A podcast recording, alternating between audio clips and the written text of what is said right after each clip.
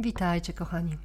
Tu Aga Cieślak, podcast Słowa mają moc, seria czytane.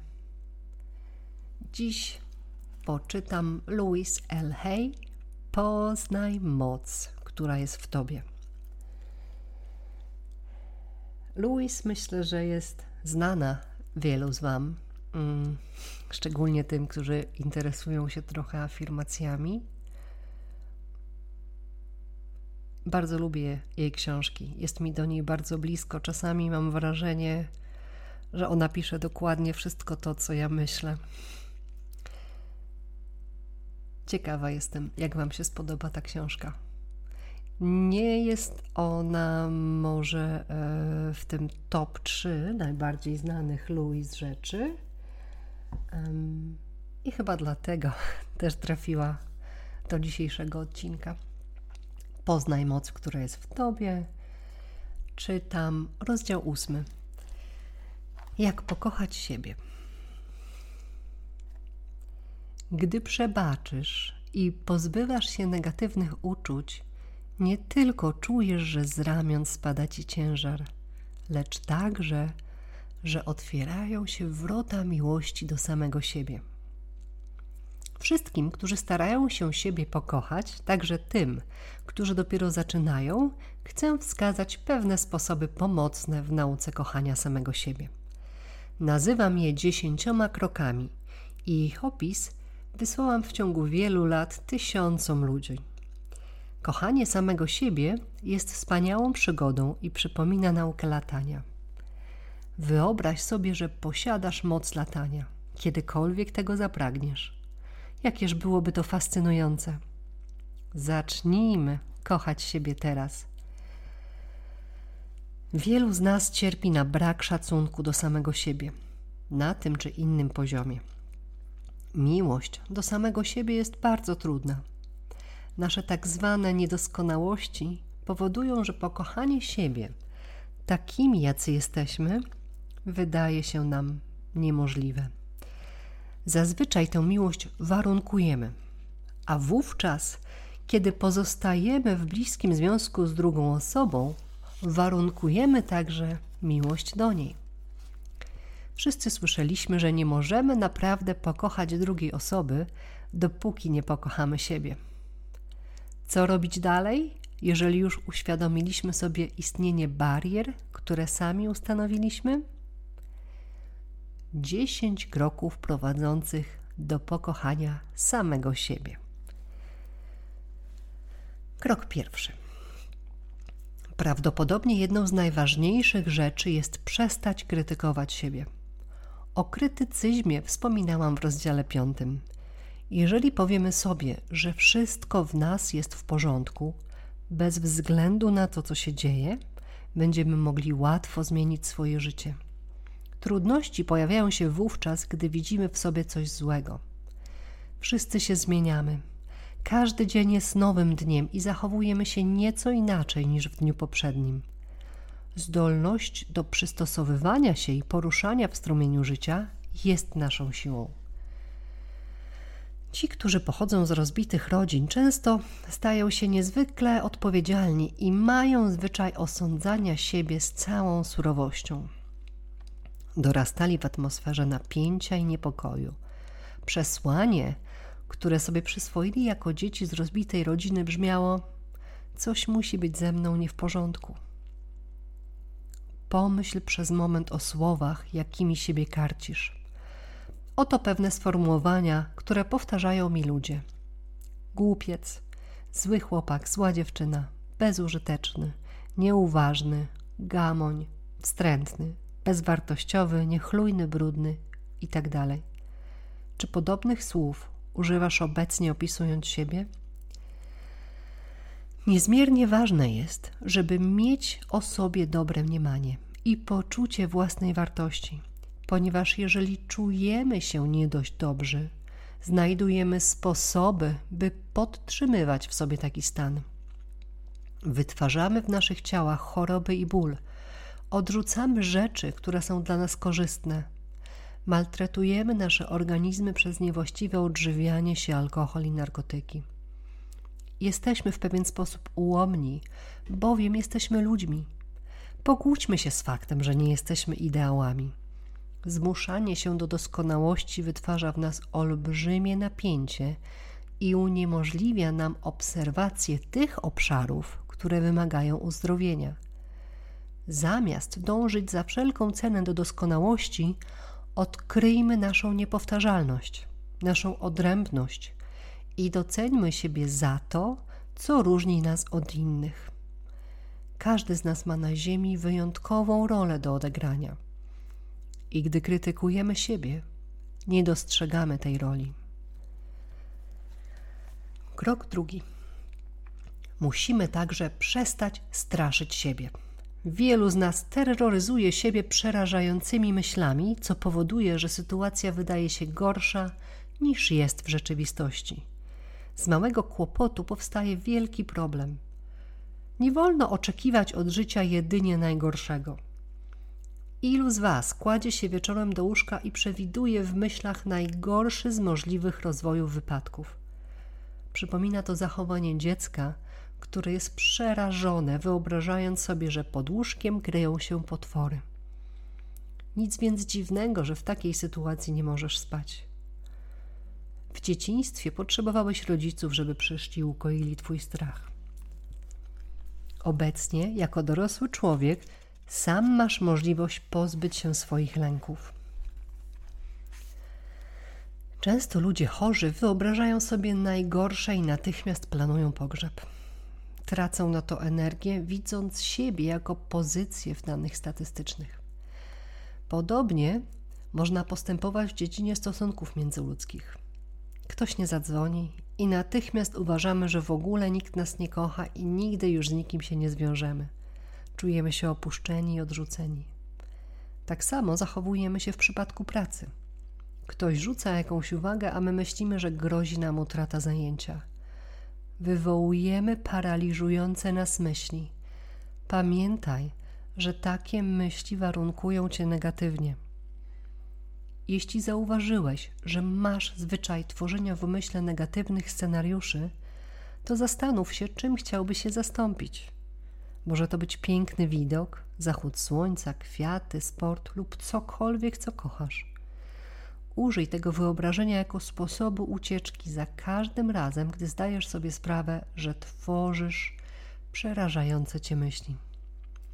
Powiedz do siebie: Nie, nie mam zamiaru myśleć o tym więcej. Będę myślał o zachodach słońca, różach Paryżu, jachtach lub wodospadach, w zależności od tego, co lubisz najbardziej. Postępując konsekwentnie w ten sposób, będziesz miał możliwość przełamać wcześniejsze przyzwyczajenia. Wymaga to jednak praktyki. Krok trzeci. Kolejny sposób to łagodność, życzliwość i cierpliwość w stosunku do siebie. Oren Arnold e, humorystycznie napisał: Dobry Boże, modlę się o cierpliwość i chcę jej teraz, natychmiast. Cierpliwość jest potężnym narzędziem. Większość z nas oczekuje niezwłocznego zaspokojenia pragnień. Muszę mieć to teraz. Nie mamy cierpliwości, aby czekać na cokolwiek. Irytujemy się, gdy musimy stać w kolejce lub utkniemy w korku ulicznym. Chcemy natychmiast otrzymywać wszelkie odpowiedzi i dostawać to, co uważamy za najlepsze. Często obrzydzamy życie innym przez naszą własną niecierpliwość. Chcemy uzyskać odpowiedzi, nie nauczywszy się niczego przedtem i nie zrobiwszy tego, co konieczne. Myśl o swoim umyśle tak, jak gdyby był to zaniedbany ogród. Jest w nim wiele ciernistych krzaków, nienawiści do samego siebie oraz kamieni rozpaczy, gniewu i zmartwienia. Stare drzewo, zwane strachem, wymaga przycięcia.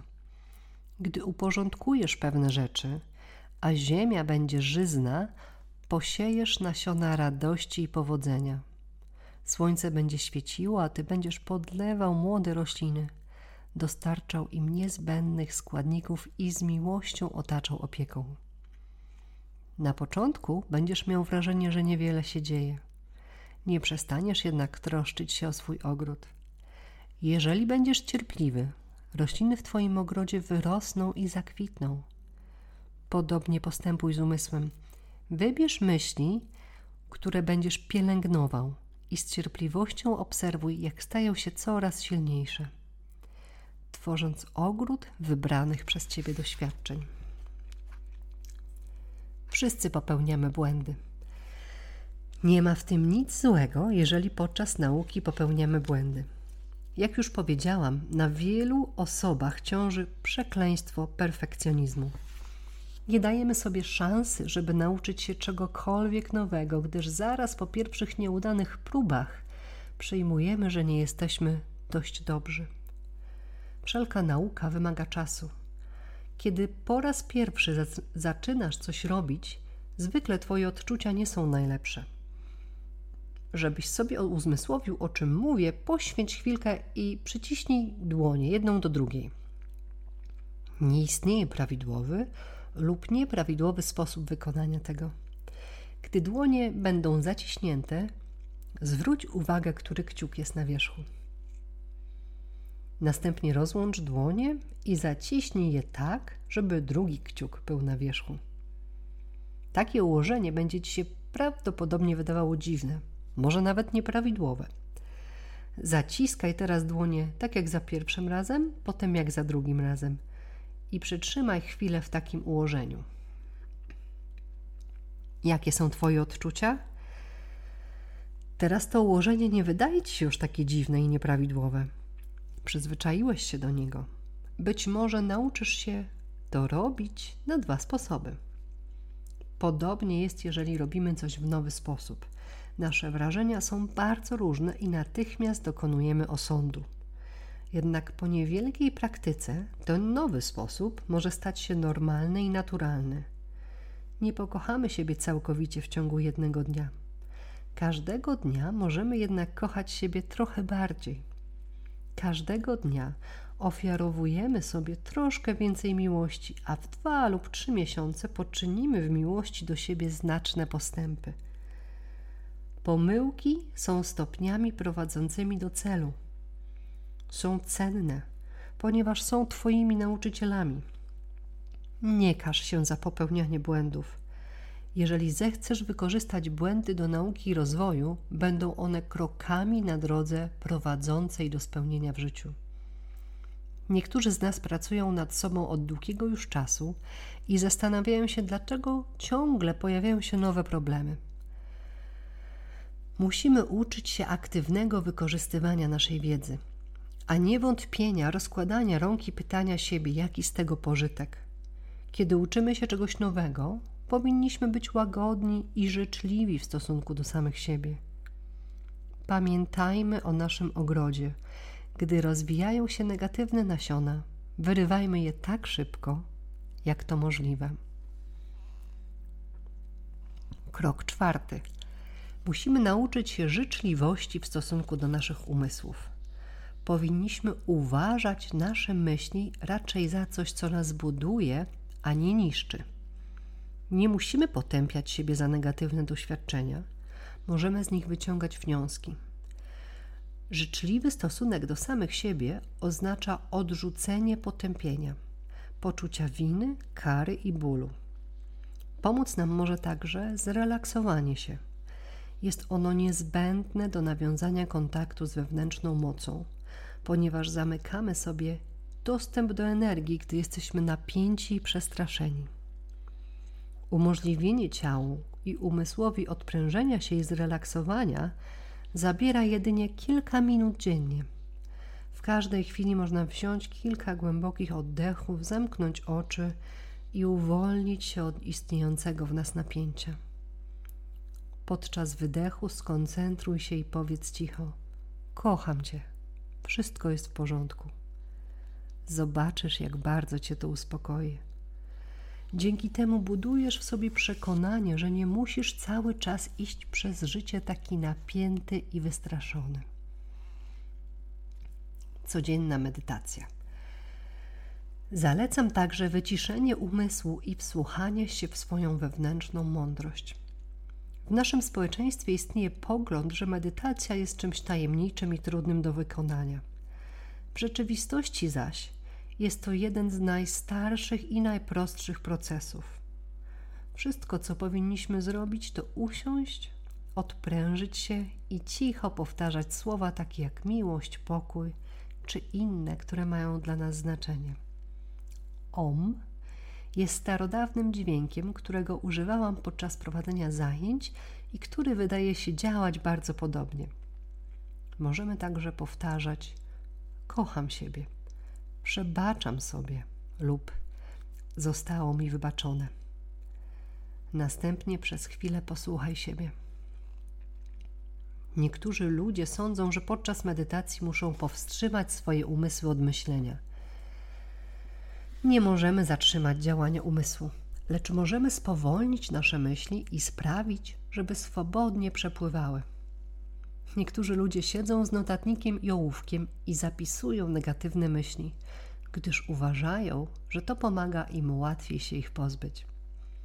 Jeśli osiągniemy stan, w którym będziemy zdolni przepływać, obserwować przepływające myśli, o, oto strach, a to gniew, to miłość, nieszczęście, porzucenie, radość i nie przypisywać im żadnego szczególnego znaczenia, oznacza to, że zaczynamy mądrze używać naszej olbrzymiej mocy. Medytację można rozpocząć wszędzie i sprawić, żeby stała się przyzwyczajeniem. Myśl o medytacji jako koncentrowaniu się na swojej wyższej mocy. Zaczniesz wówczas znajdować się w kontakcie ze sobą i swoją wewnętrzną mądrością. Medytować możesz w najbardziej dogodny dla siebie sposób. Niektórzy ludzie osiągają pewien stan medytacji podczas uprawiania joggingu lub spacerując. Jeszcze raz podkreślam, nie obwiniaj się za to, że robisz to inaczej niż inni.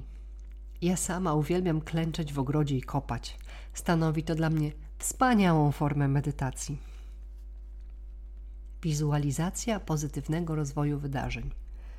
Wizualizacja jest niezwykle ważna i istnieje wiele technik jej wykonywania. Dr Carl Simonton w swojej książce Getting Well Again Powrót do zdrowia rekomenduje ludziom cierpiącym na raka wiele sposobów wizualizacji, które często przynoszą znakomite rezultaty. Wizualizacja stwarza jasny, pozytywny obraz, który wzmacnia Twoje afirmacje. Ważną rzeczą, o której należy pamiętać podczas wizualizacji, jest to, że musi ona być właściwa dla Ciebie, dla Twojej osobowości. W przeciwnym wypadku nie przyniesie rezultatów. Pewna kobieta chora na raka wyobraziła sobie, jak w jej ciele dobre, niszczące komórki atakują raka i zabijają go. Pod koniec wizualizacji miała wątpliwości, czy wykonała ją prawidłowo i czy będzie ona działać. Zapytałam ją, czy masz charakter zabójcy? Osobiście nie popieram wywoływania wojny we własnym ciele. Poradziłabym jej, poradziłam jej, żeby zmieniła swoją wizualizację na nieco łagodniejszą. Lepiej chyba wyobrazić sobie słońce roztapiające chore komórki lub czarodzieja transformującego je za pomocą różdżki. Gdyby, gdy ja byłam chora na raka, wyobrażałam sobie zimną, czystą wodę, wypłukującą chore komórki z mojego ciała. Powinniśmy tworzyć wizualizacje, które nie są dla nas agresywne na poziomie podświadomości. Ci z nas, którzy mają w rodzinie albo wśród przyjaciół kogoś chorego, niesłusznie postępują, myśląc o nim ciągle jako chorym. Wyobraźmy sobie, że ta osoba jest zdrowa. Wyślijmy jej pozytywne sygnały. Pamiętajmy jednak, że powrót do zdrowia zależy przede wszystkim od niej. Istnieje bardzo wiele taśm dźwiękowych z nagraniami wizualizacji i medytacji, które można ofiarować choremu, żeby pomóc mu w procesie dochodzenia do zdrowia. Jeżeli jest na taką formę pomocy otwarty. Jeżeli nie, to prześlijmy mu po prostu miłość. Każdy może dokonywać wizualizacji. Opisywanie swojego domu, fantazje seksualne, wyobrażanie sobie, co byśmy zrobili osobie, która nas skrzywdziła – to wszystko są wizualizacje. Możliwości umysłu są zadziwiające. Krok piąty. Następnym krokiem jest chwalenie siebie. Krytycyzm osłabia naszego wewnętrznego ducha, pochwała go wzmacnia. Uznaj swoją wewnętrzną moc, ten istniejący w tobie boski pierwiastek. Wszyscy jesteśmy przejawem nieskończonej inteligencji. Kiedy ganimy siebie, umniejszamy moc, która nas stworzyła. Rozpocznij od rzeczy drobnych. Powiedz sobie, że jesteś wspaniały. Jeżeli uczynisz to, uczynisz to raz, nie przyniesie ci to żadnej korzyści. Chwal siebie, powtarzając to przynajmniej przez minutę. Wierz mi, że z czasem stanie się to łatwiejsze. Następnym razem, gdy będziesz robił coś nowego lub innego, bądź uczył się czegoś, do czego nie jesteś przyzwyczajony, postaraj się w ten sposób dodać sobie siły. Gdy pierwszy raz przemawiałam w kościele Religious Science w Nowym Jorku, byłam przerażona. Pamiętam to bardzo dokładnie. Spotkanie odbywało się w piątek o godzinie 12. Ludzie pisali do mnie pytania i wkładali kartki do koszyka. Przyniosłam koszyk na podium, odpowiedziałam na pytania, na każdym wypowiadając kilka uzdrawiających słów. Gdy skończyłam, zeszłam z podium, myśląc: Louis, byłaś wspaniała. Biorąc pod uwagę to, że to Twoje pierwsze publiczne wystąpienie, nim uczynisz to po raz szósty, staniesz się profesjonalistką. Nie chciałam myśleć, że czegoś nie powiedziałam bądź powiedziałam źle, żeby uniknąć strachu podczas kolejnego wystąpienia. Gdybym za pierwszym razem skrytykowała siebie, zrobiłabym to tak, że przy następnej okazji i w końcu zrezygnowałabym z przemawiania. Po kilku godzinach zaczęłam zastanawiać się, co mogłam zmienić lub ulepszyć. Ani razu jednak nie powiedziałam sobie, że zrobiłam coś źle. Bardzo troskliwie chwaliłam siebie i gratulowałam sobie, że byłam wspaniała. Po przeprowadzeniu sześciu spotkań stałam się profesjonalistką. Myślę, że tę metodę można zastosować we wszystkich dziedzinach życia. Kontynuowałam przemawianie na spotkaniach przez dłuższy czas. Był to dla mnie doskonały trening, jak stanąć na własnych nogach. Pozwólmy sobie na akceptację tego, co jest dla nas dobre, bez względu na to, czy uważamy, że na to zasługujemy, czy też nie. Mówiłam już, iż nasze przekonanie, że nie zasługujemy na dobro, wynika z braku chęci, by je zaakceptować. Jest to coś, co uniemożliwia nam otrzymywanie tego, czego pragniemy. Jak możemy powiedzieć o sobie coś dobrego, jeżeli uważamy, że nie zasługujemy na dobro? Pomyśl o tym, co warunkuje otrzymywanie czegoś w Twoim domu. Czy czujesz się wystarczająco dobry, wystarczająco mądry, wysoki, wspaniały? Po co żyjesz? Wiesz, że nie znajdujesz się tutaj, by co kilka lat kupować nowy samochód. Co chcesz zrobić, żeby Twoje życie się spełniło? Czy istnieje w Tobie chęć afirmacji, wizualizacji uzdrowienia? Czy jesteś gotowy przebaczyć? Czy jesteś gotowy medytować? Na jaki wysiłek umysłowy jesteś zdecydowany, żeby zmienić swoje życie i uczynić je takim, jakiego pragniesz? Dziękuję.